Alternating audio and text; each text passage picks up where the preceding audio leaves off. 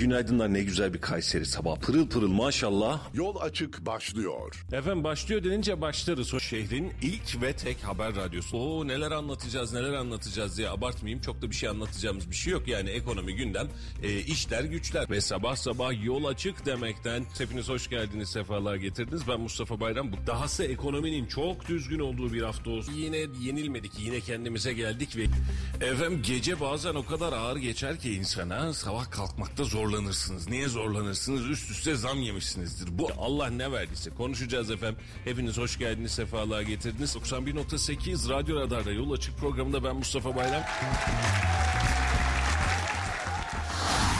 Radyo Radar yol açık başlıyor.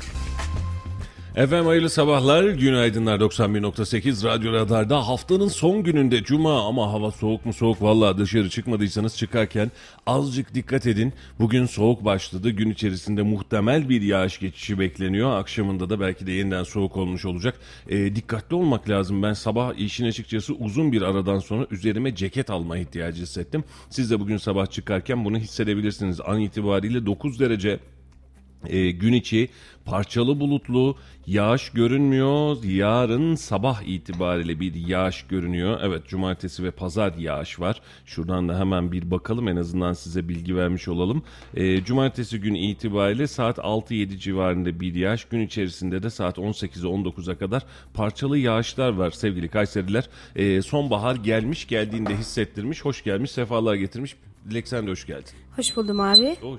O ne? Kulakla alalım oradan.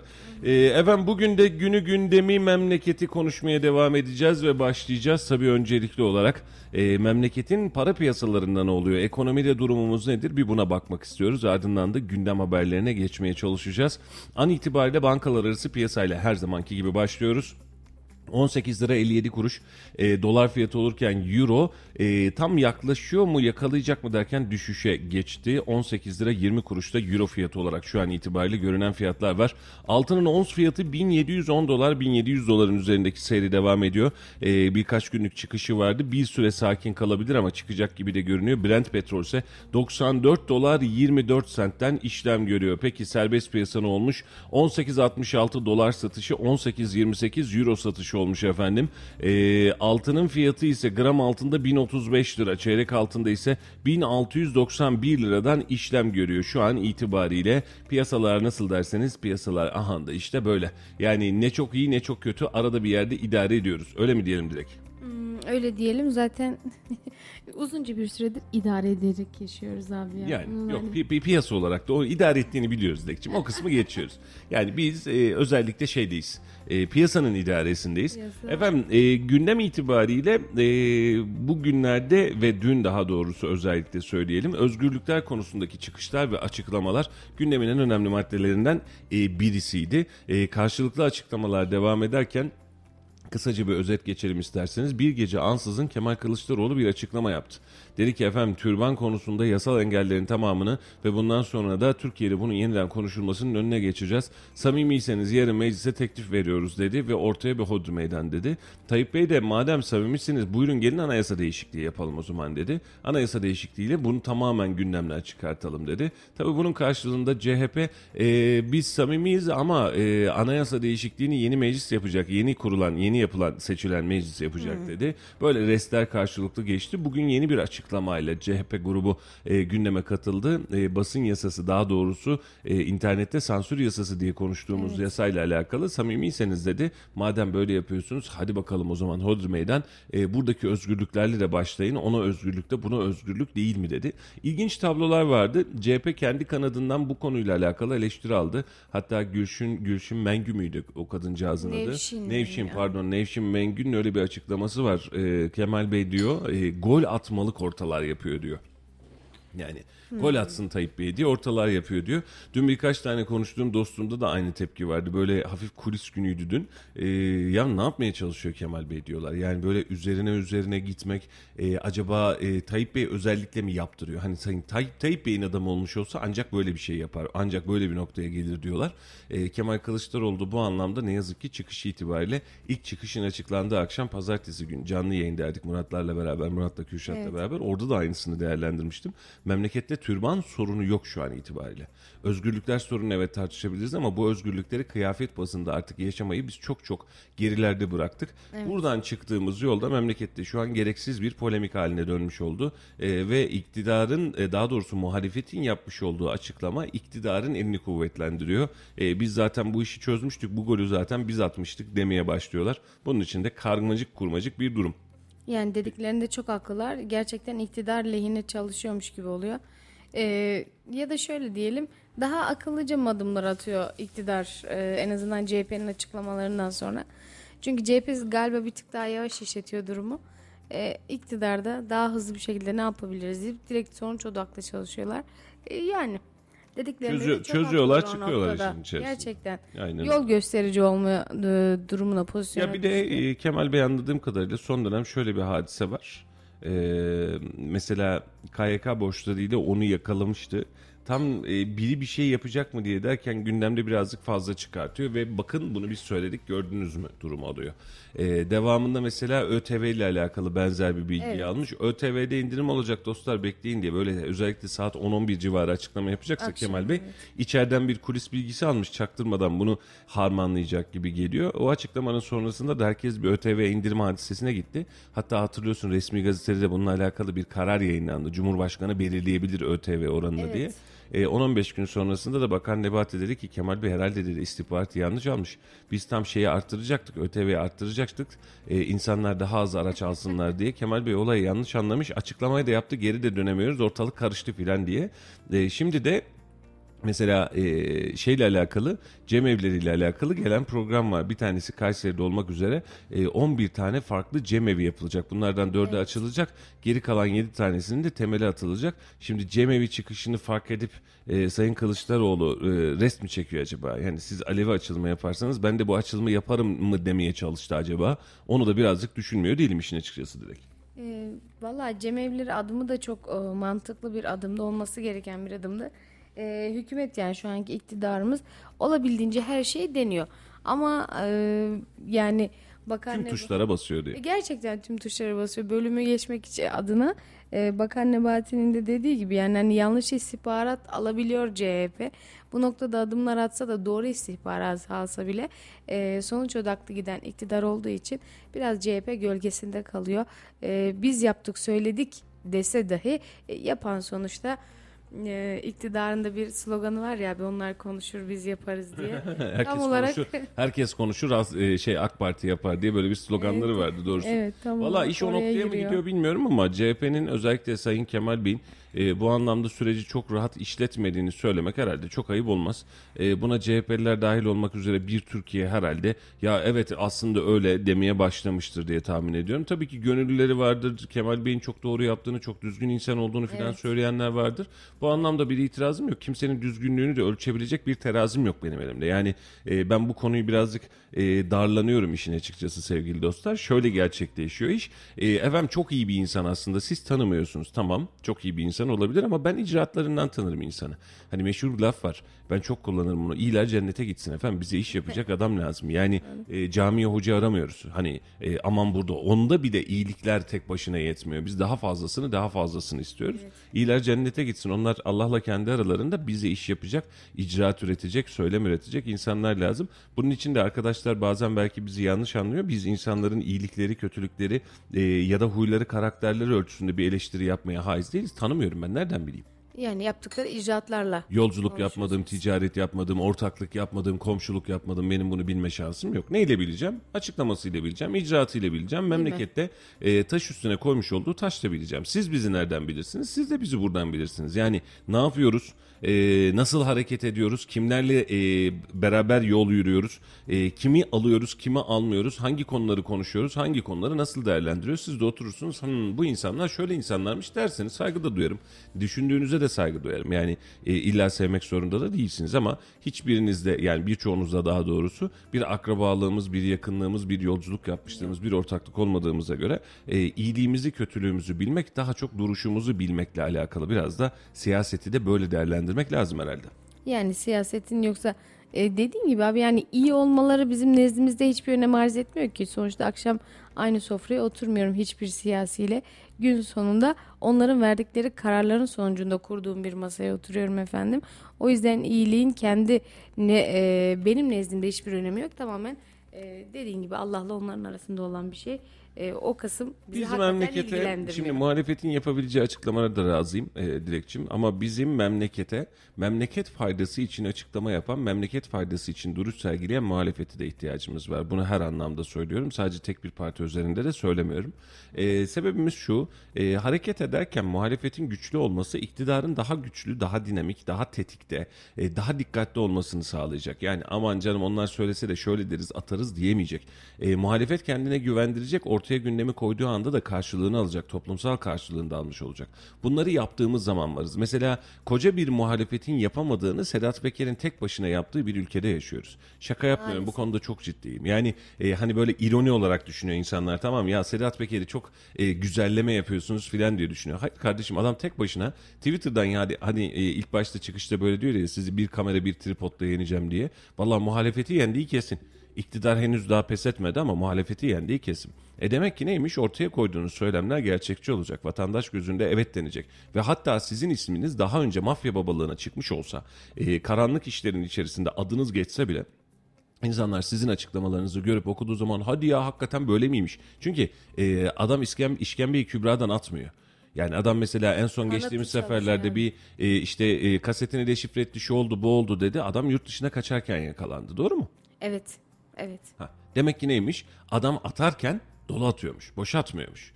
Ve ortaya koyduğu malzemede kamuoyu tarafından dikkat edersen şimdi e, bir insan 10 kez, 20 kez, 30 kez doğruları söylerse arada söyleyeceği bir yalana da sizin inanma şansınız olur mu? Olur. Olur. Yani arada kaçırırsınız bazen bunu. Ama adam şu ana kadarki getirdiği serüvende doğruları söylediğine vatandaşı ikna etmiş olmalı ki şu an Sedat Peker müthiş derecede takip ediliyor ve herkes eli kulağında acaba ne oldu, acaba ne olacak diye bunları bekliyor. Bir açıklama yapsa diye bekliyorlar. Aynen öyle. En son gerçi e, basın şeyi tweetlerini atan beyefendiyi tutuklamışlardı ama galiba o yüzden sesi çıkmıyor Sedat Peker'in. Yok yok ee, onun da kapalı kulislerden görüşmeler devam ediyormuş. Ee, hatta dün bir kulis haberi düştü öyle akşam. Ee, Bozkır'ın Tezenesi konserindeyken e, çok sevdiğim bir abim dostum beraberdik yan yana oturuyorduk o da dinliyordur şu an ve şeyden gösterdi.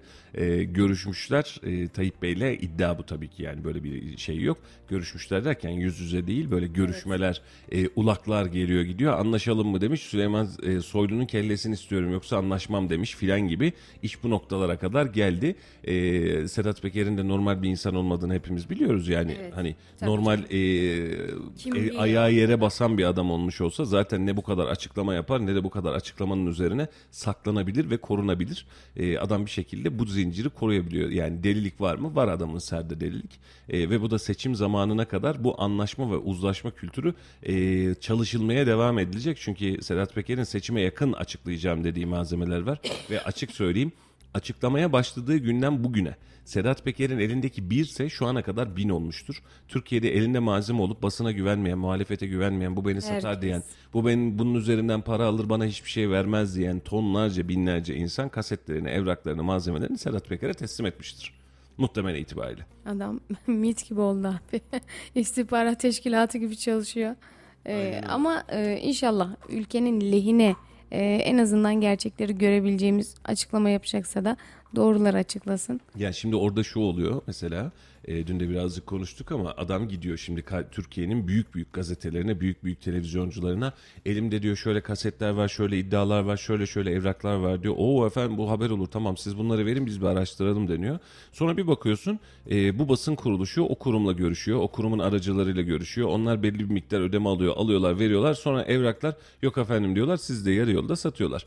E, bu özellikle yerel düzeyden bahsetmiyorum. Ulusal Evet. düzeyde o kadar fazla devam ediyor ki şimdi ulusal düzeyde elinizde bomba etkisi yaratabilecek bir haber var, bir iddia var. E, götürüp de bir basın kuruluşuna verin hadi hangisine verebileceksiniz? Hangisi yayınlayacak? Aynen öyle. E, bunu kendi ticaretine çevirecekse bugüne kadar da onlarca bunun e, şeyi olmuşsa sen söyle adını örneği olmuşsa vatandaş da artık alıştı çekiliyor kenara. Efendim biz hallederiz diyor. Sedat Peker dediğim gibi bunun için başladığından bu tarafa elinde bir tane malzeme varsa şu an bin tane malzeme var çok rahatlıkla. Herkes çünkü Sedat Peker'e DM'den akıyor.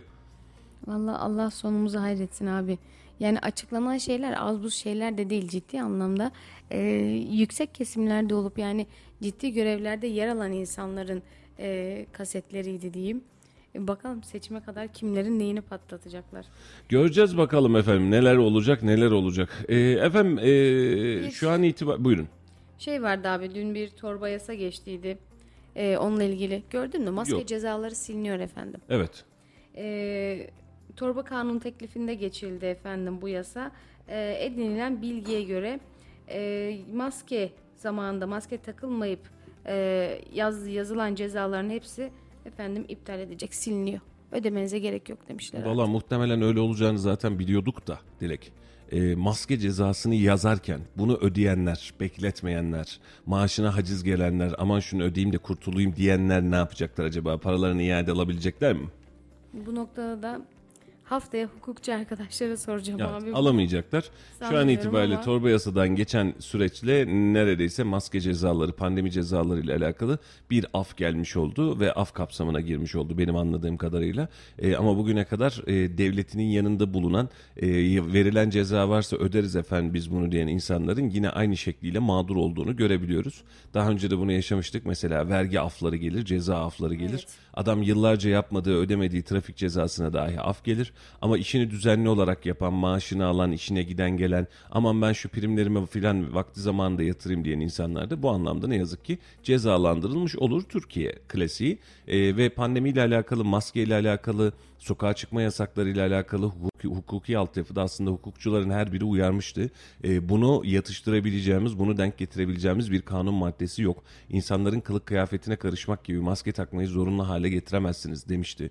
Ee, hatta bazı alanlarda mesela e, kamusal alan yani daha doğrusu özel alan diyebileceğimiz mesela sen bu ofise girerken kardeşim maske takmazsan giremezsin deme şey, e, şansın var. Niye? Burası senin özel mülk alanın. İnsanlar buraya girmek zorunda değil. Bir hizmeti almak zorunda değil. Girmek istiyorsa benim şartlarım var. Mesela terlik giyeceksin kardeşim gelirken. Mi- misal olarak veriyorum kapıya terliğini koyarsın. İşine geliyorsa ben giymek istemiyorum. Girme kardeşim o zaman deme şansım var. Girmezse de adam bir şey kaybetmez. Evet. Tamam gelmiyorum o zaman der.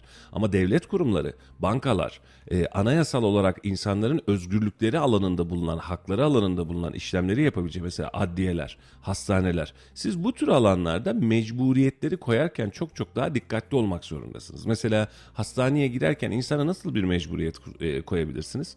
Mesela e, başörtünüz olmadan giremezsiniz ya da başörtünüz varken giremezsiniz diyebilir misiniz? Hiç Diyemez. diyemedik. Doğru mu? Daha öncesinde de diyemedik. Hatta sana dahasını söyleyeyim. Hastaneye giderken çıplak giremezsiniz dahi diyemezsin. Adamın ruh sağlığı kötüdür. Hastaneye giriyordur. Çıplak bile girer. Girer kardeşim. Bu kadar.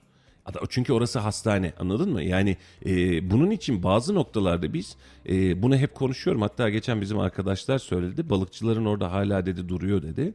Bu alanda sigara içmek yasaktır diye meydanlarda, Cumhuriyet meydanlarında kararlar asıldı. Hıfzı Saha Kurulu kararlarıyla hem de bu.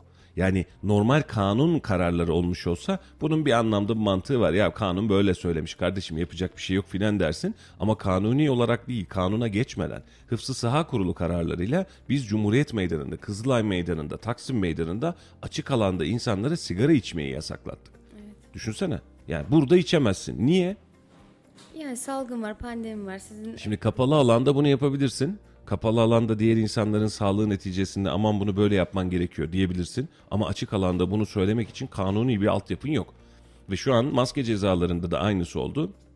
Biz milletin aklıyla birazcık dalga geçtik. Ee, birazcık pandemiyi köpürte köpürte bir hal olduk. Aman şöyle olacak, aman böyle olacak diye diye bir hale geldik. Ve şu an itibariyle de bakıyorsun pandemide yapılan e, maske cezaları artık geçersiz ödemeyebilirsiniz. Ödeyenlerin kabahatine, ödeyenler ödeyenlerin kabahatine. KYK gibi abi. KYK faizlerinin silinmesi aynı torba yasada. Bunlar da geçti efendim. E, borçları 2000-2500 liraya kadar olan borçların silinmesi de bunların Evet. hepsi bu e, torba yasayla geçti. E, KYK borçlarını ödeyenler faizler silindi. Millet deli gibi faiz ödedi mesela. Ve geri ödeme gibi bir durumda zaten yok. Yok. Aynı şekilde maske takmayanların aynı Ülkemizde bu hükümete özel değil daha önceki dönemlerde de aynısı vardı. Ne yazık ki vaktinde zamanında işlemini yapan, uygulamasını yapan kişilerin cezalandırıldığı e, gecikmeli olarak davranıyor. Mesela bir gönderi vardı çok e, ilginç geldi. E, ehliyet değiştirme süreci başladığında yeni ehliyete özellikle ticari ehliyetler var ya hani bunlara geçmeye başladığınızda e, belgelerinizi almanız beraberinde her bir birim için ayrı ayrı muayene ücreti ödemeniz ödemeniz ve bilmem ne kadar harç yatırmanız gerekiyordu. Yani yeni ehliyete geçeceksiniz. Burada da biliyorsun her geçen gün süre azaltıldı mesela. Dediler ki son bir yıl, yıl sonuna kadar az sonra filan sonra bir daha uzatıldı, bir daha uzatıldı. E, gönderiyi gördüm 15 liraya şu an itibariyle tüm işlemlerinizi halledebiliyorsunuz. Şimdi vaktinde ehliyetimi alayım, devlet bir güncelleme getirmiş, ben bunu vakti zamanında yapayım diyenler kabahatli. İşini son dakikaya bırakanlar ya almasak da olur neyse hele dursun diyenler avantajlı hale gelmiş oluyor. Bu yani normal e, bireysel ehliyette değil de zannedersem bu e, kamyon, kamyonet vesaire otobüs gibi sınıflarda. Şimdi e, devlet burada adaleti sağlamakla mükellef. Tabii. Yani adaleti sağlayacaksın sen bir zahmet. Ee, insanlar sana gelecek, senin dediğine güvenecek, senin dediğine başvuracak. Sonrasında zarar görecekse devlet olarak da bunun arkasında durabilmen lazım. Öyle bir katsayı yapmalısın ki biz trafik cezamız geldiğinde ödediğimiz gün %25 indirim alıyoruz. Ama aradan 3 yıl geçtikten sonra bunlara af geliyorsa ben %25'in avantajını yaşamamış oluyorum. 3 yıl sonra bunlar zaten siliniyormuş efendim diyorum. Doğru mu? Yani aksine biz sürekli bir şeyler ödüyoruz. Aynen. Sen Düzenli. beni bu noktada bu tarafa doğru zorlamış oluyorsun. Bu da memlekete hukuk e, e, mantığına aykırı. Mesela aynısını şeyde de yaşadık. Devlet değil hükümet eliyle yaptık bunu. Dolarlarınızı bozdurun, dolara güvenmeyin, dolara koyanlar vatan haini oldu kıvamına getirdik. Doğru mu vakti Evet, zamanında? evet. Yani son 4 yıldır, 5 yıldır bunu yaşadık. Döviz bürolarının önünde dolarlar yaktık. yaktık. Dolarımızı bozduruyoruz dedik. E, kolaları döktük, iPhone'ları kırdık. Biz neler neler ettik ya. Ne kadar maceralı bir ülkeyiz. Bakıyorsun dolar olmuş 19 lira anasını satayım. Yani sen ondan sonrasında diyorsun ki efendim bize güvenin. E nasıl güveneyim? Dolar 3 liraya geçmeyecek. 3 liraya geçerse yüzümüze tükürün diyen arkadaşlar vardı. Yani E bugüne geldiğin zaman e, neredesiniz değerli dostlar? Ya neredesiniz? Hadi söyleyin. Şimdi o gün itibariyle sizin gazınıza gelip inananlar var mıydı? Kesinlikle vardı. çok ciddi bir Çok kesim ciddi var. vardı.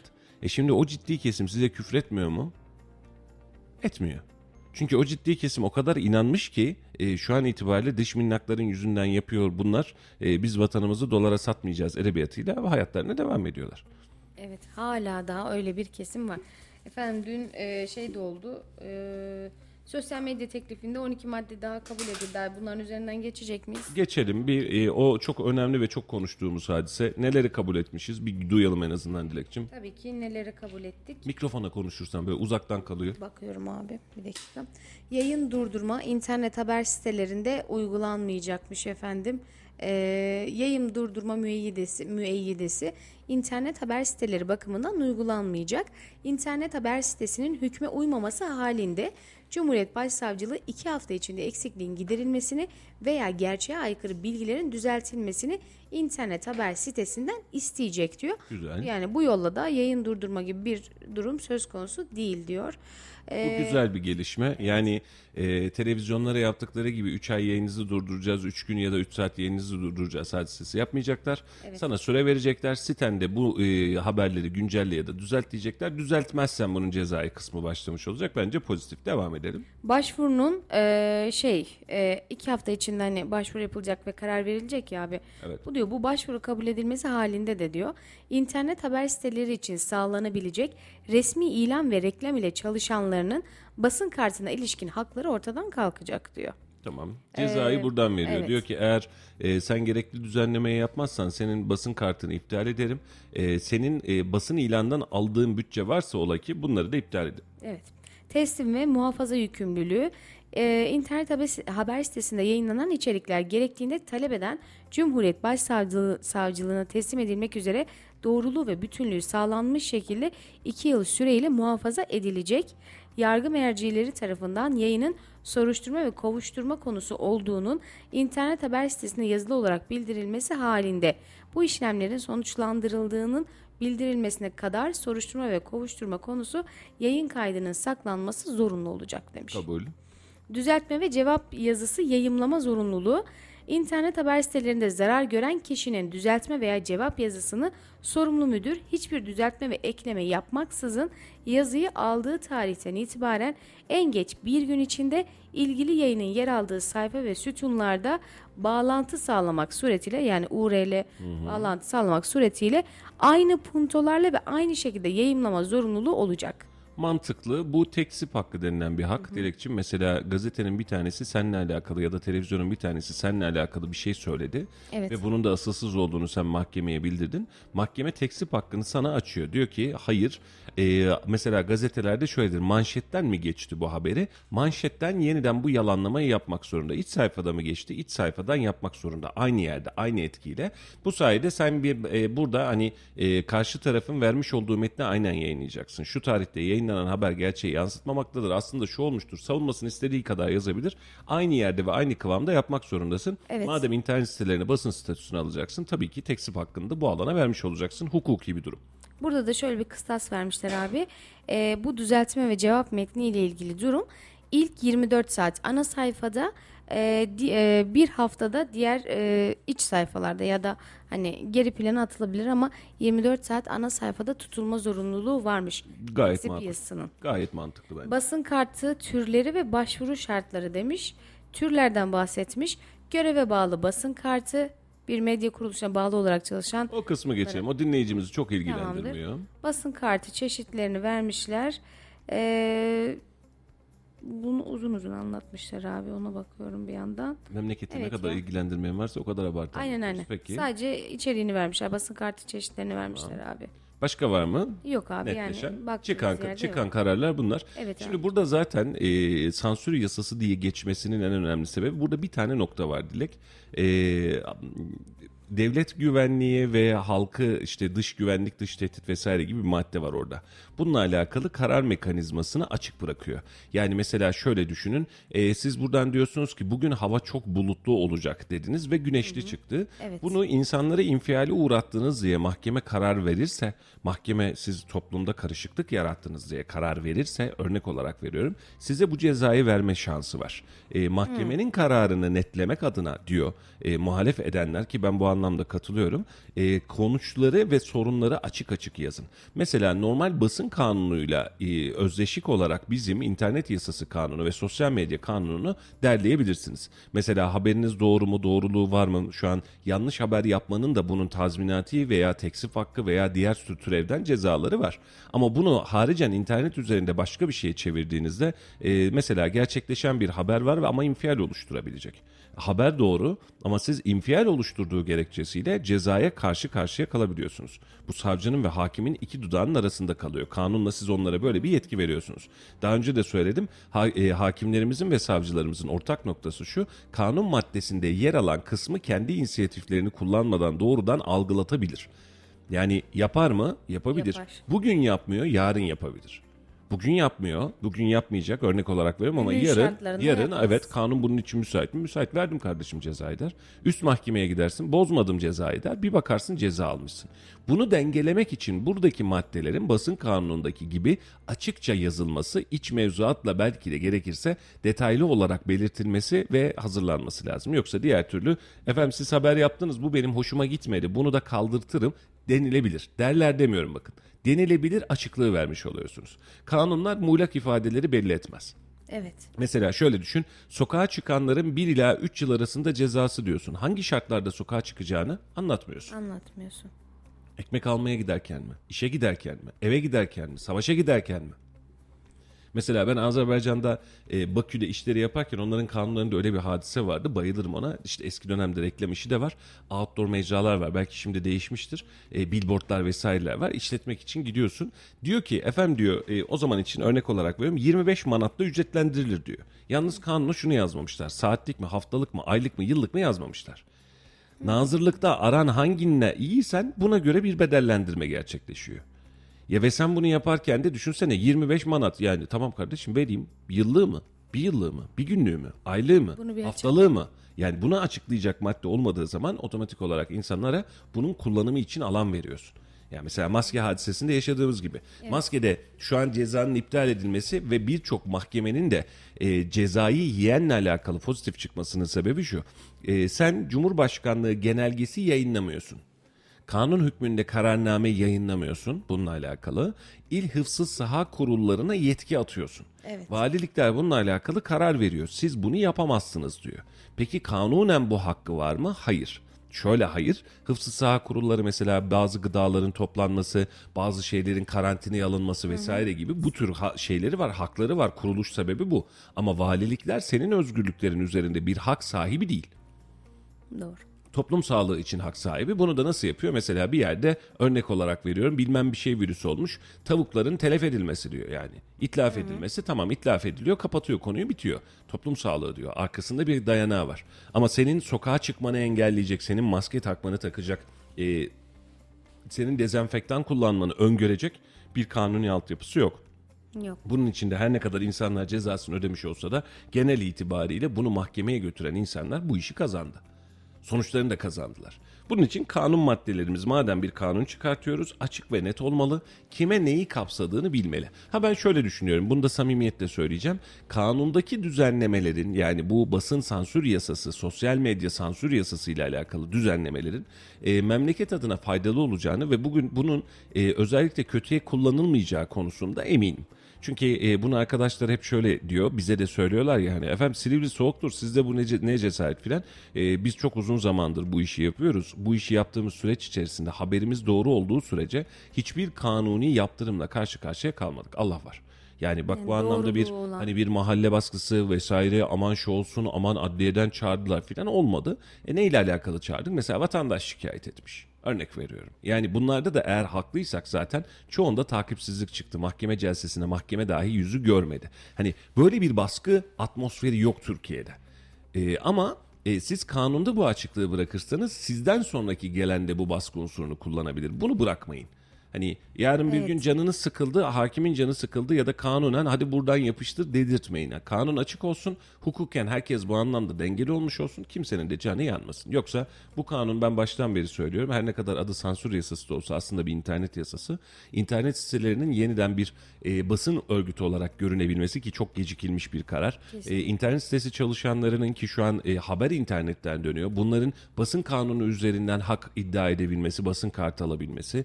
E, dahası mesela şöyle düşün sadece Kayseri üzerinde aylık 1,5-2 milyon civarındaki bir rakamı gazetelere aktarıyor devlet.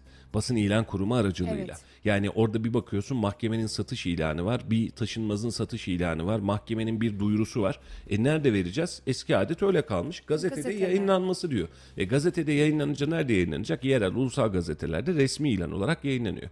E peki dönüyorsun gazeteyi kim okuyor? Hiç kimse. Bütçeyi kim alıyor? Gazete. Gazete. Kim okuyor? Hiç kimse. Şimdi geldiğimiz nokta zaten bu yasanın çıkması buradaki dengeyi de çok değiştirecek. Yani basın ilan kurumunun özellikle ilan vermek için internet sitelerinde kullanabiliyor olması belki de yarın bir gün devletin şunu demesine sebep olabilecek. Kardeşim internet e, te taşıyın gazetelerinizi ve bana normalde yerelden gazete bastırarak benden para istemeyin. Kağıt ciddi maliyet, dağıtım ciddi maliyet ve insanlar gazete filan hani nostaljik olarak çıkartmak istiyorsun. Çıkart kardeşim bir şey demem. Ama bir anlamı kalmadı ki işin. Kalmadı maliyetli iş zaten gazete abi. E tabii ki canım tabii ki tabii ki. Yani gibi. sonuçta mesele ne? Hedefe hizmet etmek Dilek. Yani gazetenin, gazeteciliğin amacı ne? Haberini geniş kitlelere ulaştırabilmek doğru mu? Daha fazla insana ulaştırabilmek, bir haberi yayınlayabilmek. Mevzu bu. E sen şimdi bugün şu saat itibariyle oluşabilecek bir olayı düşün. Mesela Allah göstermesin büyük bir olay oldu Kayseri'de. E, sen şu an itibariyle 3 saniye sonrasında bu haberi e, bas, kamuoyuyla paylaşabiliyorsun, vatandaşla paylaşabiliyorsun. Gazete bu haberi alıyor. Akşama kadar belki biriktiriyor. Akşam baskıya hazırlıyor. Ertesi gün sabahleyin sen bu haberi görüyorsun. Yani öyle bir teknoloji çağındayız ki ben severim gazeteciliği de yaptım bu anlamda. Gazetede bastım, yıllarca bastım hatta bununla alakalı. Hani büyük tirajlarla da bastık. Evet. Ama şu an itibariyle o gün mü? Bugün o gün değil. İnsanlar haberini almak için artık herkesin cebinde internet var. Önceden yoktu. Taze Uzaktı. haber mantığı kalmıyor gazetede. Aynen E, öyle. öyle olunca Ha, da. Gazetede işte spesifik haberler yap, köşe yazıları yap, makaleler yap, yazılı basılı eserler yap ki bunlarda bile internet aldı başını gitti, solladı gitti. E o zaman ısrar etmenin de bir anlamı yok. Bunun için bu yasa çıkacağı günden bu tarafa ben bu yasayı takdirle ve beğeniyle bekliyorum. Bu yasada tek hadise sansür, daha doğrusu sansür de değil, ceza kısmı ile alakalı mahkemelere verilen yetki. Bu yetkiyi net tanımlamak lazım. Mahkemeye diyeceksin ki işte atıyorum haber asılsızsa bunu yargıla kardeşim Evet. yargıla. Ama haberin aslı var ama infial oluşturuyor. Oluşturacak haber zaten infial oluşturur. O zaman senin yaptığın hadise ne? Mesela e, en son hangi hadiseydi? Şu İstanbul'daki hastane hadisesi vardı ya hasta Evet. bakıcıların hastaneye yoğun bakımdaki hastaya kötü davrandıkları. E, mesela sen cezasını verdin bir taraftan da bu görüntülere yayın yasağı getirdin.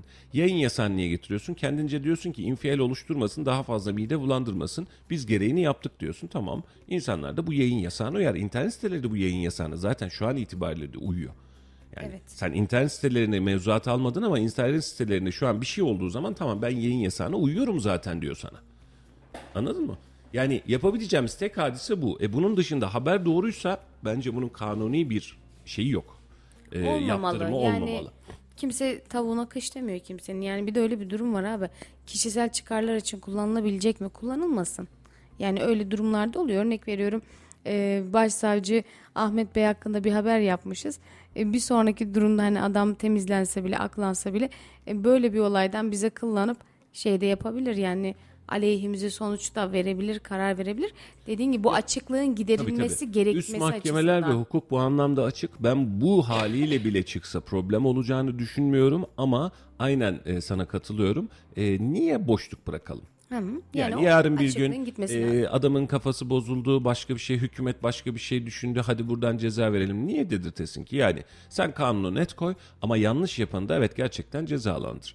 Mesela burada sosyal medyada, internet siteleri üzerinde de bunu çok geçiyoruz. Bak mesela daha iki gün önce falan dün mü okuduk, ondan önceki gün mü okuduk? İşte e, sıfır araçlarda ilk kez araç alacaklara ÖTV indirimi. Evet. Peki kaynak nere abi? Twitter'daki bir kullanıcı. Kullanıcının aslı esası var mı? Hani bir atıyorum e, misal veriyorum ekonomi bakanlığında çalışandır, hazine bakanlığında çalışandır, sanayi bakanlığında çalışandır. Evet. işte bir şeydir filan dersin ki ya işte kulislerden aldığımız bilgiye göre dersin. Şimdi radyo ile alakalı ya da radar ile alakalı biri haber yapacak aldığımız bilgiye göre. Nereden aldın bilgiyi kardeşim? İçerideki birinden aldıysan kaynağını buna dayandırıyorsan ya demek ki içeriden biri bir şey kokutmuş dersin. Yanlış söylemiş dersin bunu anlarım. Evet. Sokakta bir tanesi uyduruyor birileri tutuyor haber yapıyor. Bunun cezası olmalı mı? Evet olmalı. Evet olmalı ya. Mesela bu infial uyandırdı. Aynen öyle. Yani bunu en basitinden otomobil satıcıları tutsa gitse dava açsa dese ki ya bizim satışlarımızı etkiliyor. İlk kez araç alacaklar. Şu an araba almıyor. Bu karar neticesinde bunu bekliyor. Bu insan yanlış bir kamuoyu oluşturdu dese bence haklılar. Çok ciddi de maddi manevi tazminat almalılar bence hatta böyle bir haberle alakalı. Şimdi habercinin de bunu düşünebilmesi lazım. Şimdi haber kaynağı çok nettir. E, atıyorum belediye başkanı açıklamış, bakan açıklamış, bakan yardımcısı açıklamış. Evet. Ver kardeşim coşkuyu. Hiç korkma adam açıklamış. Muhalefet açıklamış. Bırak ver coşkuyu. Yani niye? Acı Kemal Kılıçdaroğlu ben Aynen böyle böyle öyle, yapacağım evet demiş. yani. Ver kardeşim seni bağlamaz ki burada iş. Ama sen iç kulis bilgisi alacağım, derin gazetecilik yapacağım diye kendince e, infial oluşturacak, reyting alacak, tıklama alacak haberleri gündeme taşıyacak ve bunun da aslı mı, aslı var mı yok mu diye düşünmeyecek olursan e, bunun da bir cezası olmalı mı? Evet olmalı. Olmalı. Evet. Ee, biraz ekonomiden konuşabiliriz abi. Merkez Bankası ile ilgili e, haberimiz var. İki haberimiz var. Türkiye Mer- Cumhuriyeti Merkez Bankası'nın Toplam- net rezervleri rekor düşük seviyeye geriledi. 3 milyar 756 milyon dolar azaldı efendim.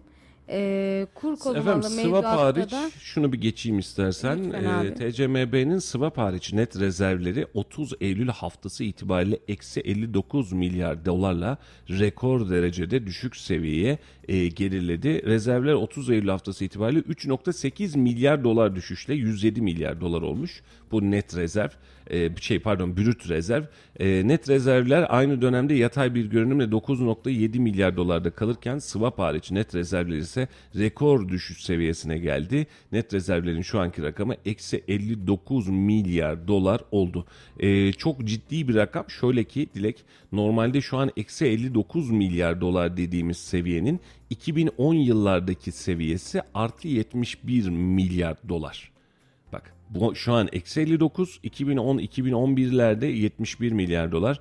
2020'nin başlarına geldiğimiz zaman, 2019'un sonuna geldiğimiz zaman 31 milyar dolar net rezervimiz, swap hariç net rezervimiz şu an itibariyle eksi 59 milyar dolar.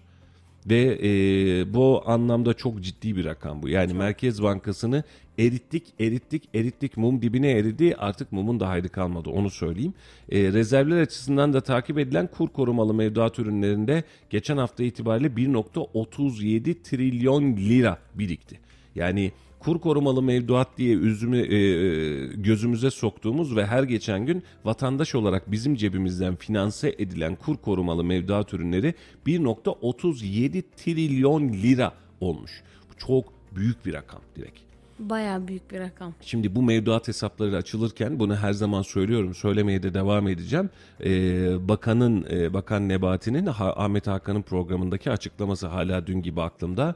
Ee, Ahmet Bey bunun maliyeti önemli değil. Biz dolardan 1 lira fark ettirince 550 milyar lira. Bunun bize maliyeti var. Bundan dolayı biz bunu yapıyoruz demişti. Ee, dolardaki 2 lira zaten o e, 1 trilyon. E, dolarda 10 lira fark etti geldiğimiz günden bu tarafa. Hadi 5.5 trilyon fark etmişti. Şimdi 1.37 trilyonun da kur korumalı mevduattaki farkını ödüyoruz. Burada da en kötümser ihtimalle bir 300-400 e, milyon civarında, milyar civarında bir rakam ödüyoruz. Ciddi anlamda e, kur korumalı mevduat bize e, çok ciddi bir düğün hediyesi oldu. Yani artık ne yaparsak girer çıkar oynarız muhtemel itibariyle. Bir de süre uzatıldı abi kur korumalı mevduatta. Süresi hiç bitmeyecek Dilek çünkü e, merkezin parası yok. Merkezin parası olsa bugün itibariyle vazgeçer. Tamam kapattık kur korumalıyı. Bitti. Hatta içerideki gelenler erken almak isteyenler de ben artı şu kadar faiz veriyorum deyip azaltmaya çalışabilecek ama Merkez Bankası'nda hali hazırda biraz önce de açıkladık. Eksi 59 e, milyarlık bir e, eksi mevduat var. Bundan dolayı da sıkıntı var zaten.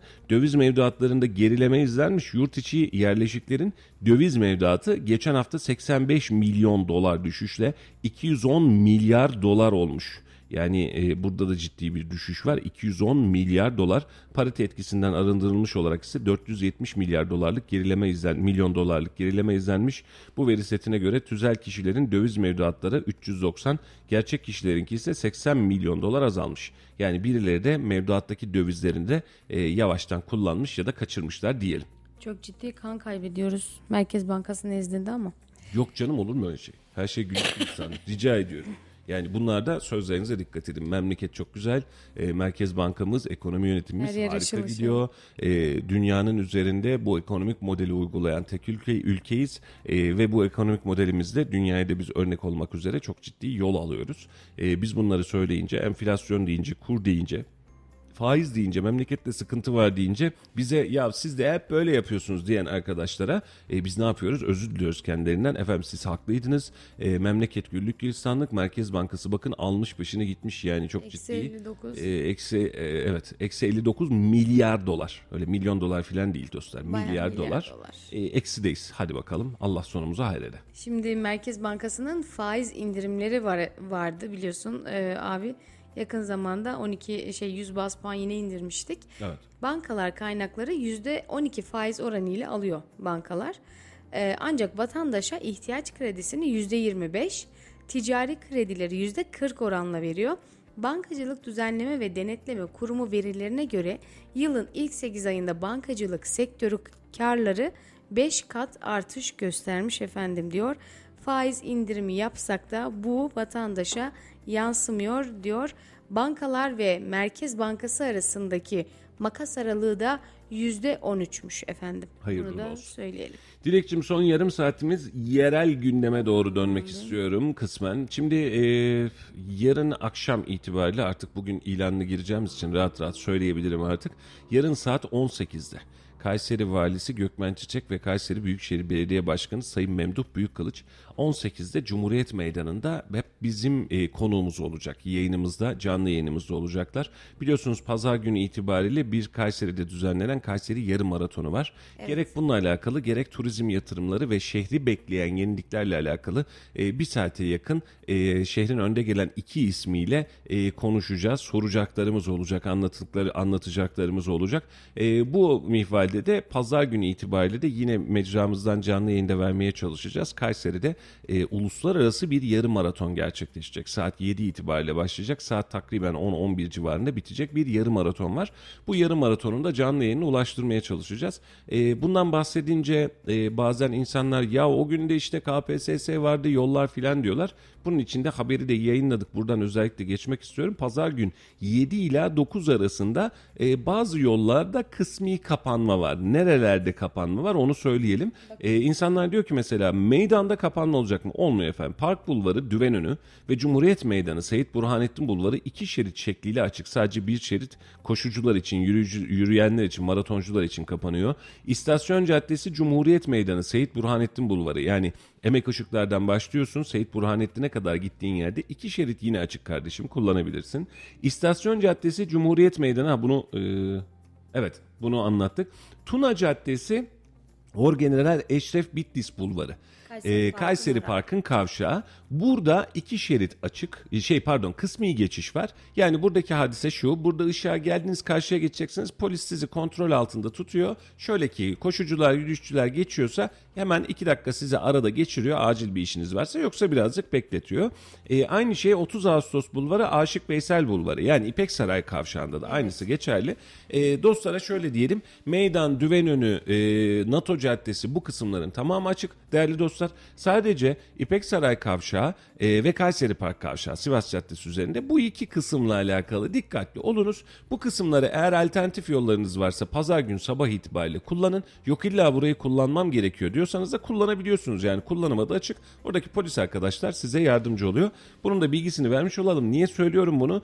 E, bu yarı maraton ya da bu tür turizmsel işler her açıklandığında ne yazık ki vatandaştan yine trafik böyle olacak yine şöyle olacağız diye bir eleştiri var. Efendim şehrinizde uluslararası bir organizasyon yapılıyor binlerce insanı etkileyen. E, müsaade edin de şehirdeki trafikte bir miktar farklılık olsun. E, dün bir arkadaşa söyledim birazcık ona da garip geldi ama efendim köyde yaşamıyoruz. Şehirde yaşıyoruz. Evet. Bazen yollar kapanır, bazen mitingler olur, bazen de, bazı dengeler, bazen kazalar olur. Ge- iki hafta oldu herhalde değil mi meydandaki tramvay kazası gerçekleştiğinde. Evet. E, yol kapandı. 4 saat 5 saat boyunca yol kapalıydı. Abi şehirde yaşıyorsun müsaade et olacak. Buna isyan edelim abi böyle yapıyor gece. E tamam gecikeceksin. Şehirde yaşıyorsan birazcık da erken çıkmayı öğreneceksin. Hani alışmışız. E, hani diğer türlü ne yapacaksın? Köye gideceksin. Köy kahvesinden camiden e, şeyine kadar evine kadar üçer dakika içerisinde yürüyüp yürüyüp bitireceksin. Bu böyle bir şey değil. İstanbul'da yaşayanlar bunu çok yaşar. Bakan geldi, Cumhurbaşkanı geldi, o geldi, kaza oldu. Köprüye çıkarsın karşıdan karşıya geçeceksin. E, ben iki buçuk üç saat sadece köprüde beklediğimi biliyorum. Hani çıkışta bir tane şey e, e, tır devrilmiş. E bekliyorsun abi köprünün üstünde sallana sallana bekliyorsun beşik gibi yapacak bir şey yok. Şehirde yaşamanın bir e, bedeli maliyeti var ve şehrin de bir niteliği var, geleneği var. Özellikle bu bir kaza bela durumu değil, uluslararası bir organizasyon. Lütfen bu anlamda da anlayışlı olalım. Şehrin gelişimi için bunlara ihtiyacımız var. Olacak. Bazen kapanacak, bazen e, yani bazen siz rahatsız olacaksınız ama birileri mutlu olacak. Buna müsaade edin. E, her şey böyle tıngır mıngır olsun. Hiç kimse ağzını açmasın. Hiçbir ses çıkmasın ama şehirde niye sosyallik yok? Böyle bir dünyanız yok. Yani siz koşmuyorsunuz diye de milleti şey yapmayacağız. Tabii canım ya şeyi düşün e, Avrasya Maratonu var biliyorsun yıllardır yapılır şimdi Vodafone Maratonu mu ne oldu? E, Asya'dan Avrupa'ya insanlar köprüyü kapatıp yürüyerek geçiyor koşarak geçiyor. E, buna da mı ses çıkartacaksın? Maraton var kardeşim o gün yani bu da böyle bir etkinlik olacak bu bu kadar. Efendim dün Kayseri'de canlı iki etkinlik vardı. İkisi de birbirinden güzeldi. İki senede ucu ucuna yetişme şansım oldu. Birincisi Sultan Hanı'ndaydı. Ee, açık itiraf etmem gerekirse Salih buradayken Sultan Hanı'na bol bol gidiyordu.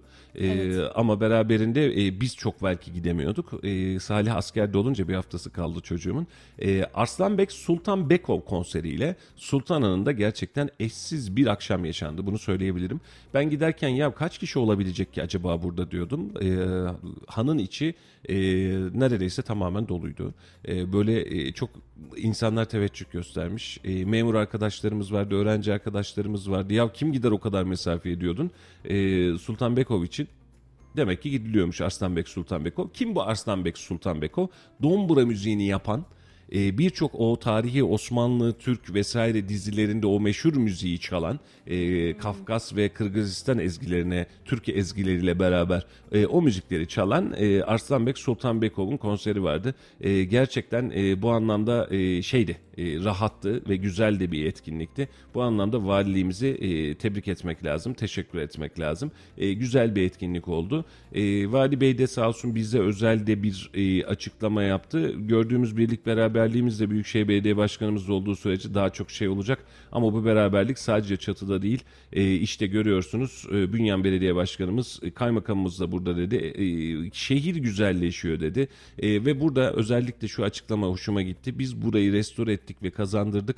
Birileri bunu turizme kazandıracağız diye sadece düşünüyor ama bizim tarihe de olan bir borcumuz var. Hiç turist gelmese bile bu bizim tarihi olarak mi tarihi mirasa borcumuz. Bura bizim eserimiz. Bura atıl haldeyken, bura dökük haldeyken biz nasıl rahat edeceğiz? 1200 yıllık bir hanı e, ortaya koyduk. Bura çok daha canlı olacaktır ama canlı olmasa bile burası bizim dedi. Yani bu, bu, bu memleketin bunun için yapmak zorundayız dedi. E, Allah razı olsun. Memduh Bey de Kaytur'a da özellikle teşekkür etti. E, belki kış mevsiminde buradaki etkinlikler kesinti uğrayabilir ama gerçekten içerideki alanda kapalı e, kışlık dediğimiz alanda yaptık röportajı. Gerçekten de çok keyifli bir alandı. Bu anlamda onlar da e, keyifli bir etkinliğe imza atmanın tadını çıkarttılar. Hemen buranın ardından e, bir başka etkinlik vardı. Kayseri'de türkülerle Neşet Ertaş gecesi vardı. E, Bozkır'ın Tezenesi programı vardı. Koca Sinan Belediyesi tarafından Kadir Has Kongre Merkezi'nde yapılan bir etkinlikti.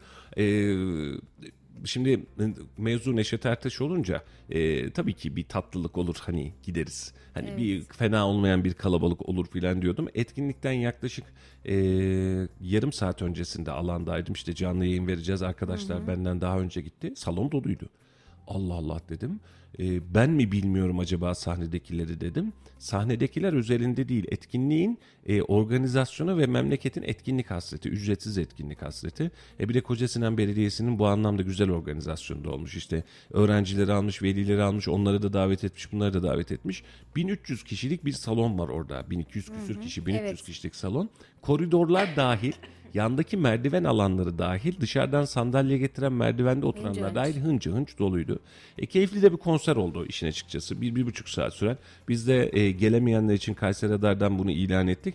Bazen de vatandaşlar altına yazmış. Konserden önce haberimiz olsaydı diyor. Takip edin efendim.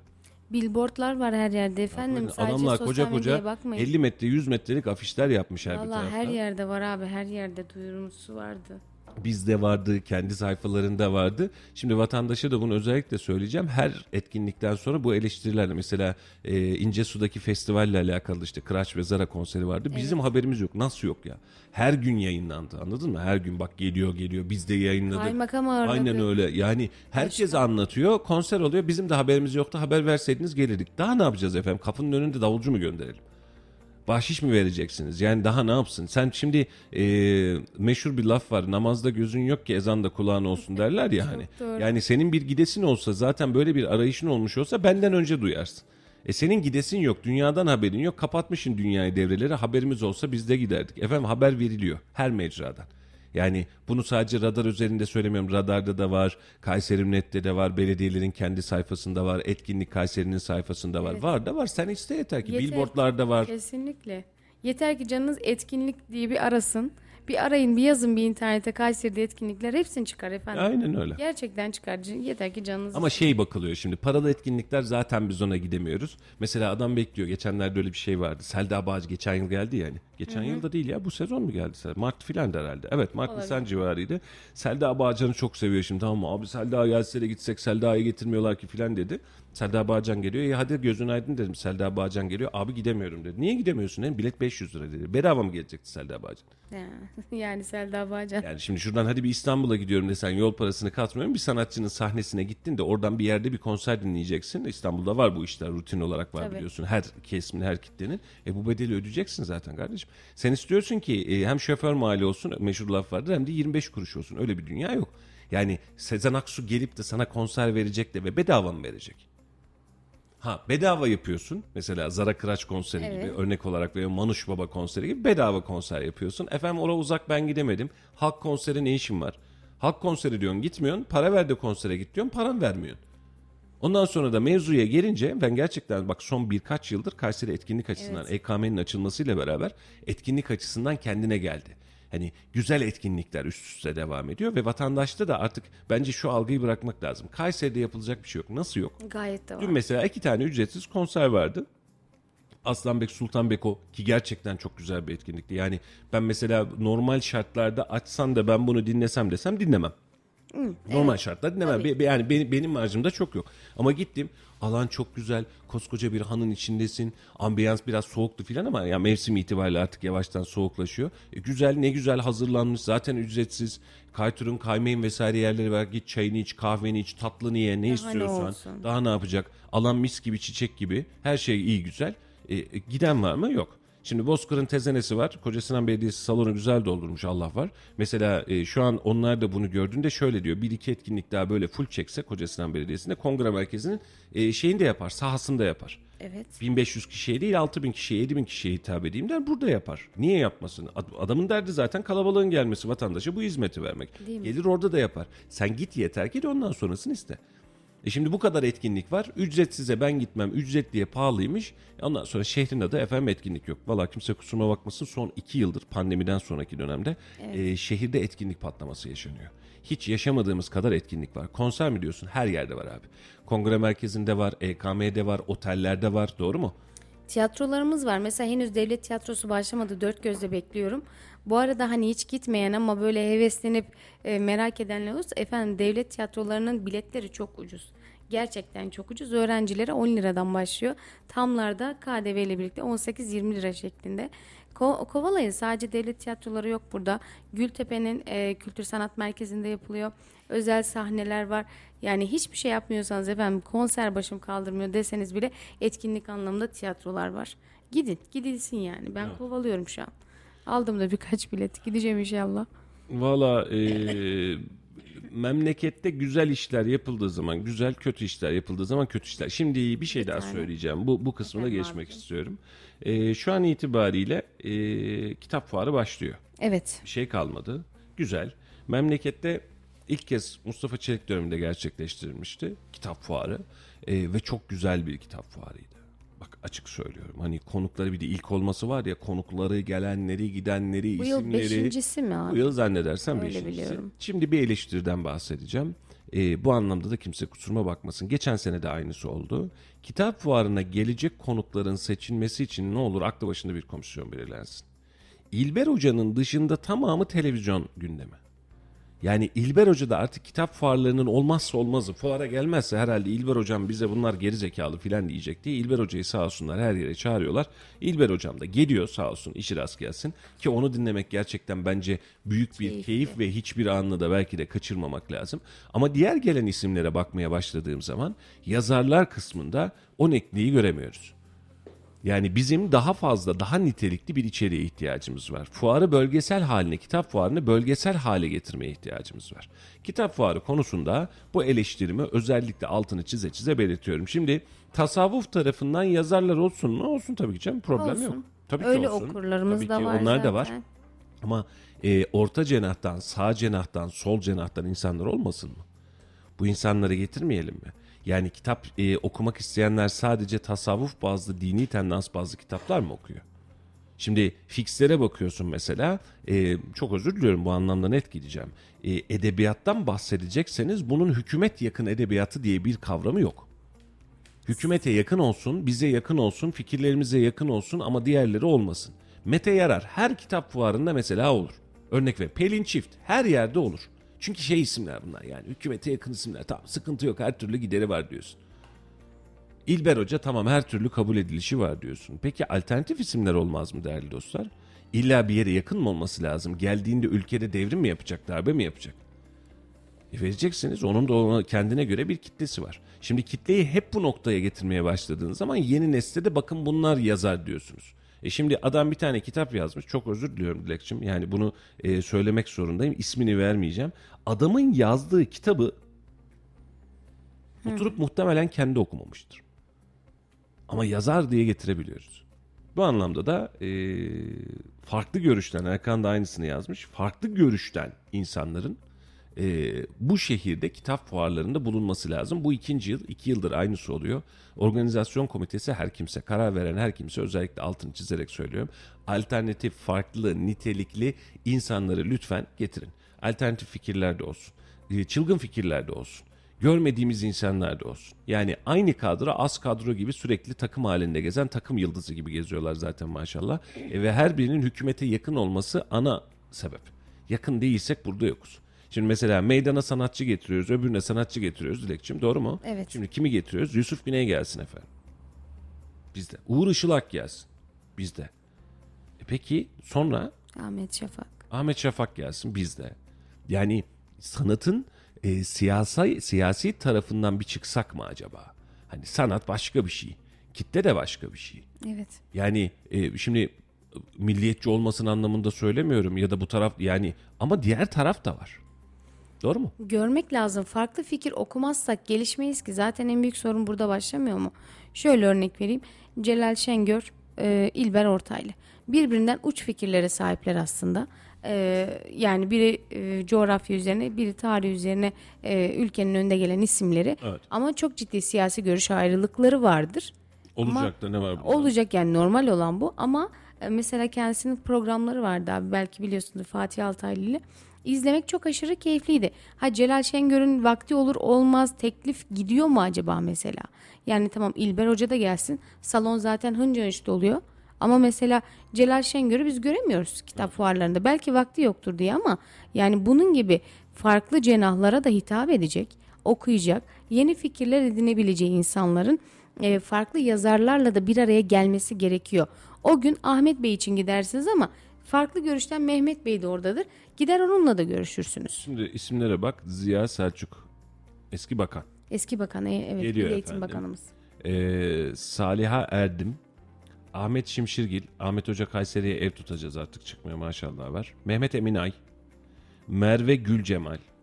Hepsi e, aynı tendans bu insanlar. Tuğba Coşkuner yine aynı tendans. Serkan Kara İsmailoğlu. Nihat Hatipoğlu. Nihat Bey ne zaman yazar oldu mesela? Değil mi? Emrah Sefa Gürkan tanımıyorum. Helin Çift fiksimiz olmazsa olmaz. Ee, Bestami Yazgan.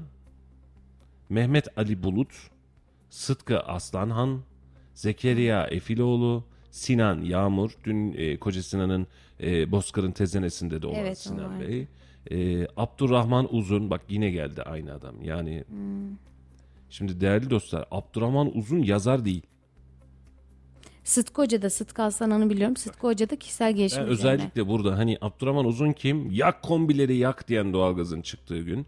Her böyle pata küte YouTube videoları hazırlayan eee, bir adam. Geçen sene de aldık. Kendince size bir kitlesi varmış gibi geliyor. Bu sadece bir siyasi manifesto. Etmeyin. Yani Abdurrahman Uzun kitap mı yazmış? Bizim mi haberimiz yok? Kitap fuarına geliyor. Aynen. Serdar Tuncer. Sahnesi var. Ramazan Şiir programı okuyor. yapar. Şiir okur. Serdar Tuncer geliyor. Yani gerçekten bu anlamda İlber Hoca dışında yani tanımadık tanımadığım isimler de var. Şimdi her birinin günahını almış olmayayım ama e, daha önce de arkadaşları da bu anlamda baktı. Hep aynı renk, hep aynı ton. Bu tonlardan bir ara çıkmak e, hepimiz için iyi gelecek. Özellikle yine Mete Yarar var. Fix şaşmıyor. Tufan Gündüz var. E, burada şunu yakalamakta gerçekten bizim için elzem. E, tarafları ve fikirleri kitaptan bahsediyorsun direkt. Burada fikri olan insanlar gelecek buraya. Siyasi kitapları yazanlar da gelecek. Örnek olarak veriyorum. Ya Edebiyatta gelmeli. uçlar da gelecek. E şimdi e sen kitap okumaktan, kitaptan kitabını açacağı dünyalardan bahsediyorsun. Ama sen bana sadece kitap dünyasından tek bir kapı açıyorsun. Bu kadar. Hani bu pencereden bak yeter. Diğerlerine bakmasan da olur. Şu Abdurrahman denilen arkadaşı niye getiririz anlamış değilim. İki yıldır getiriyoruz. Niye getiriyoruz ya? Bu adam YouTuber. Bu adam YouTuber ya. Yani YouTube'da, Facebook'ta vesairede videolar hazırlayan, hükümet propagandası yapan, e, kendine sonradan gazeteci diyen bir arkadaş. Hani beğenebilir birileri, taraftarı da var bir şey de demiyorum. Ama niye getiriyoruz? Ne katkısı olacak Kitap ki yazarı mı bu adam? anlamında? Ya mesela şeyi desteklerim abi. Girişimciler, bazı girişimciler vardır. Örneğin isim vereceğim. Mesela Baybars Altuntaş. Ee, işte bir sürü şey vardır hatta bu e, havayolu firmalarının hostesler falan oluyor ya abi. Uluslararası e, şey belgeyi ilk hani Türkiye'ye kazandıran bir girişimcidir kendisi. Franchise sistemini Türkiye'ye getiren bir kişidir. Girişimci kendisi mesela bunu hayatını anlattığı bir kitabı var ve bu kitabı vesilesiyle üniversitelere böyle nasıl girişimci olunur arkadaşlar hani cesaret örneği olarak gidiyor. Ya bak bir mesela firma sahibi. çocuklara ve gençlere yönelik yazarlar yoksa ondan da bahsedin demiş. Ee, kızım söylemiş hatta bunu şu anda da dinliyor anladığım kadarıyla. Ee, çocuklara yönelik de gençlere yönelik de girişim. Ya mesela e, bu, bu memlekette TEDx konferansını biz doğru düzgün Evet. yapamadık biliyorsun değil mi? Bir Erciyes Evet. Koleji yaptı TEDx e, konferansı yaptı. Orada bile insanlar biz niye gidiyoruz acaba dedi. Ya e, bir inovasyon katsın bize bir içerik katsın farklı fikirler farklı dünyalar katsın oturalım dinleyelim ne oluyormuş diyelim. Hani şimdi kitap fuarından bahsediyorsan bana yazar getir abi. Yazar olsun adam. Anladın mı? Ben yazdığını bileyim. Çünkü kitap fuarına gidiyorum. Ben şov fuarına gitmiyorum. Doğru mu? Şimdi e, bu insanları buraya getirdiğimizde mesela Mete Yarar'ı bilmem kaç yıldır getiriyoruz. Gelmesin mi? Ben severim Mete Yarar'ın sahnesini severim. Sahnesi derken yani televizyondaki akışını, duruşunu severim. Tamam kabul. Her sene başka bir şey mi oluyor? Yeniden bir gündem mi değerlendirecek? Şimdi İlber Hoca'yı başlı başına 10 yıl getirsem ben hiç ağzımı açmam. Adam bildiğin derin tarih zaten. Ne istiyorsan var adamda. Yürüyen ansiklopedi. Aynen öyle. Yani adamla Balkan Harbi'ni de konuş, Osmanlı'yı da konuş, Osmanlı'nın öncesini konuş. Anladın mı? Konuş da konuş. Avrupa siyasetini konuş. Her şeyi konuş. Yani rahmetli Halil Hoca vardı. Halil İnalcık Hocam Evet. vardı. Halil İnalcık Hocamın rahmetli olmasından sonra belki de Türkiye tarihinin en önemli profesörlerinden bir tanesi Evet. İlber Hoca. Kabul. O da kabul. E peki diğerleri? Ne katacak gelene? Aynen öyle. Ne, yani nasıl Ne bir vizyon bana? verebilir? Ah, Şimdi bunları hesap edince de ne yazık ki e, özür diliyorum. E, yani burada seçimi doğru yapmıyoruz. Ve bir şeyleri iyiye değil kötüye götürüyoruz. Yani daha iyisi olması gerekirken daha kötüye e, doğru gidiyor. E, sadece Emrah Safa Gürkan var demiş Erkan. Erkan e, sağlamdır demiş. Valla tanımıyorum Erkancığım. E, ben bildiklerim üzerinden analizde gidiyorum. Bu anlamda özür dilerim. Genel kanı üzerinde de analizde gidiyorum.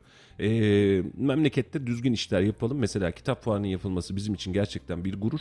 Yapanların ellerine, emeklerine sağlık. Ama içeriği daha fazla geliştirmek bizim için daha iyi olur. Yani yani baktığımızda şeyle övünüyoruz. Ee, Türkiye'de en çok e, kitap fuarlarında hani ziyaretçi sayısı olarak rekor kırmış Aynen bir öyle. e, kitap fuarımız var. E tamam o zaman içeriği de öyle zenginleştirmemiz gerekir. Dediğimiz gibi kişisel gelişimden girişimciliğe kadar, sol cenahtan sağ cenaha kadar herkese hitap edecek yazarlar getirin. Bir gün yapmıyorsunuz, iki gün yapmıyorsunuz efendim. Bir hafta sürüyor. Bu bir haftada 3-4 yazar yetmez. Yani şey olarak aynı gruptan Ekipman farklı fazla. bir iki Mesela tane. imzaya gelen var, imza günü için gelen var, konuşma yapacak olanlar var ama Dilek dediğim gibi e, hep aynı telden, hep aynı damardan gitmenin çok bir anlamı kalmıyor. Birazcık o damarı değiştirmek lazım. Memlekette kitap okuyanların, edebiyat severlerin, sanat severlerin, kültür severlerin, tarih sevenlerin, girişimcilik sevenlerin, psikoloji sevenlerin, felsefe sevenlerin her Evet. birinin ayrı ayrı pencereleri var ve bu pencerelerin her birisi sağ tarafa açılmak zorunda değil. Ortaya da açılan olur, sola da açılan olur, dünyaya da açılan olur, e, İran'a da açılan olur. Örnek veriyorum, e, Af- Afganistan'a da Kesinlikle. açılan olur, Çin'e de açılan olur. Yeter ki siz bu pencereleri açmayı bilin. E, ben bu tür etkinliklerde konserler dahil olmak üzere sadece memlekette e, şeyden e, hükümete yakın isimlerin bulunduğu bir alan oluşturmaktan işin açıkçası rahatsızım. Misal olarak veriyorum, meydanda konser yapacağız dediğimiz zaman Sertab Erener gelemez mi mesela? Ah keşke Değil mi? gelse. Bir Candan Erçetin gelemez mi mesela? Bak bir yaz boyunca konserler yaptık. Kimleri yaptık? Bir bakar mısın isimlere? Ha kötü mü? Ya yine hiç çoktan iyidir. Tamam gidiyoruz konser dinliyoruz. Ama birazcık ufku açalım. Hani bu insanların sanatından bahsedeceksek, sesinden bahsedeceksek buyurun gelsinler. Yani şöyle de söyleyebiliriz. Ee, çok böyle basit bir tanımıyla efendim. Bu isimler evet sağ gruba yakın olduğu için zaten onların düzenleyebileceği tüm parti, ilçe, belediye etkinliklerinde zaten bulunabiliyorlar.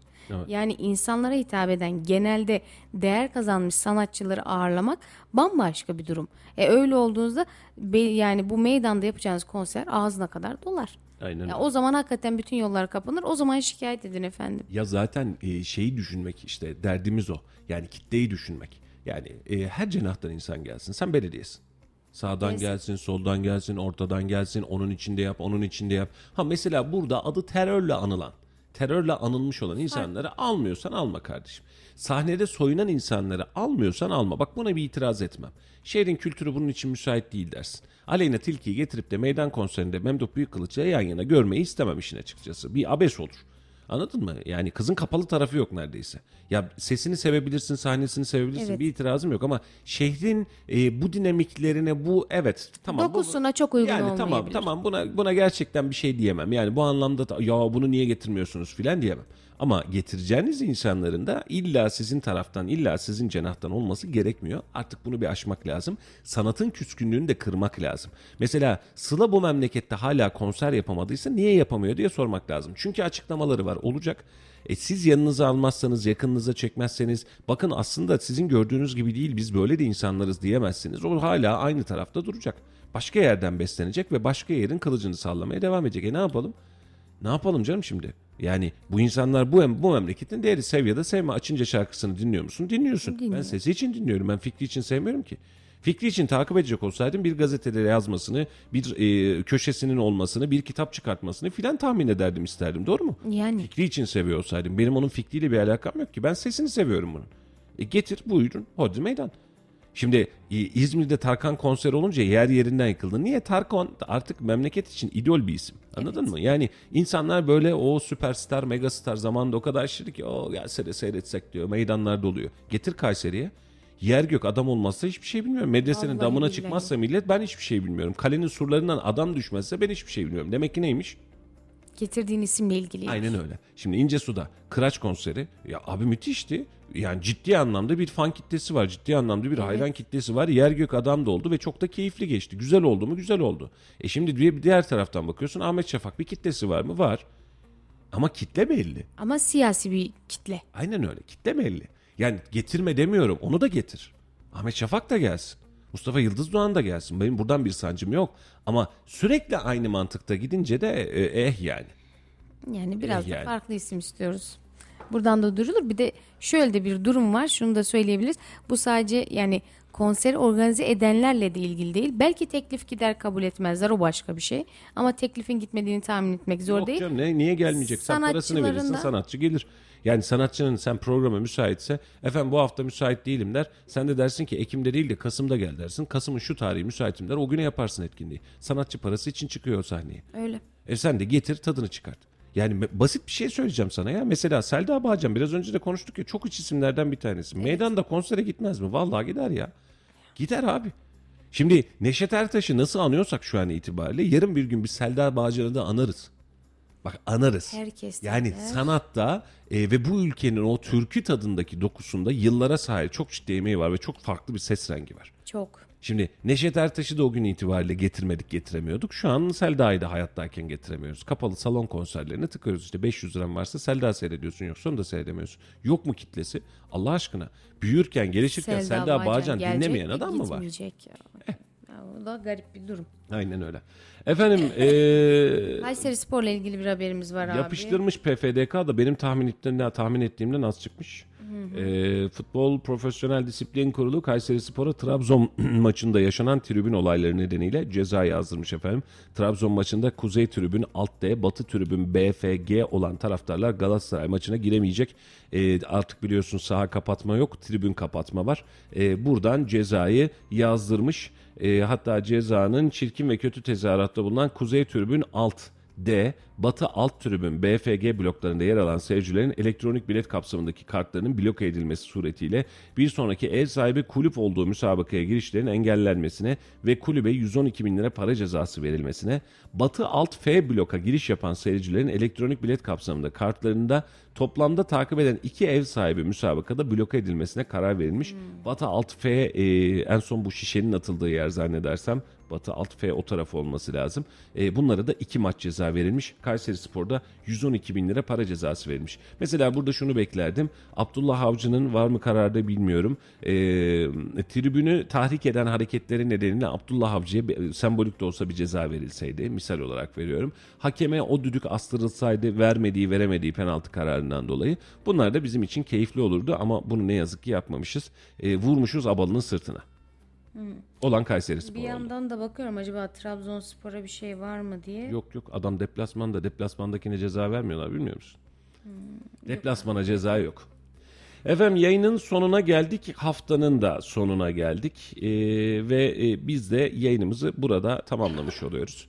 Ee, haftaya yeniden birlikte olacağız ama arada yayınlarımız var. Yarın akşam saat 18'de Kayseri Valisi Sayın Gökmen Çiçek ve Kayseri Büyükşehir Belediye Başkanı Sayın Memduh Büyükkılıç'ın ortak yayında konuk alacağımız Kayseri Net Kayseri Radar Radyo Radar'dan dinleyebileceğiniz bir yayın var. Lütfen gelin hatta sorularınız varsa da bize şimdiden atın. Keyifle e, bu soruları da kendilerine ama gündemimiz e, daha çok turizm ve turizm yatırımları olmuş olacak. Etkinlikler olmuş olacak. Şehirde ne yapıyoruz olmuş olacak. Bunların üzerine birazcık daha konuşacağız. Hani şehrin siyasi gündemini değil turizm ve etkinlik gündemini daha fazla konuşmaya e, çalışacağız. Yarın akşam saat 18'de inşallah sizlerle birlikteyiz. E, ertesi gün pazar günü saatin 7'sinden başlayıp 10-11'e kadar devam eden bir Kayseri yarı maratonu var. Bunu da keyifle canlı yayında size ulaştırmaya çalışacağız. Bize yine uyku yok Dilekçim. Evet. Tam gaz devam. E, bu yayınlarla sizlerle sizlerle birlikte olacağız ve sonra tabii ki pazartesi yine bu saatlerde e, Yol Açık programı radyonuzda yayında almış olacak efendim. E, biz şimdi Laf Sokak'ta'ya dönerek yine her zamanki gibi bitiyoruz. E, OPEC tarafından e, daralmaya gidilmesi kararı sonrası 3. günde 3 kez zam geldi akaryakıta. Biz de bunu sokaktaki vatandaşa sorduk. Mazot benzin böyle gidiyor. Ne yapıyoruz biz bu işleri dedik. Onlar da cevaplar verdiler. E, Laf Sokak'ta ile sizi baş başa bırakıyoruz. Pazartesi yeniden birlikte olmak üzere efendim. Hoşçakalın. Hoşçakalın.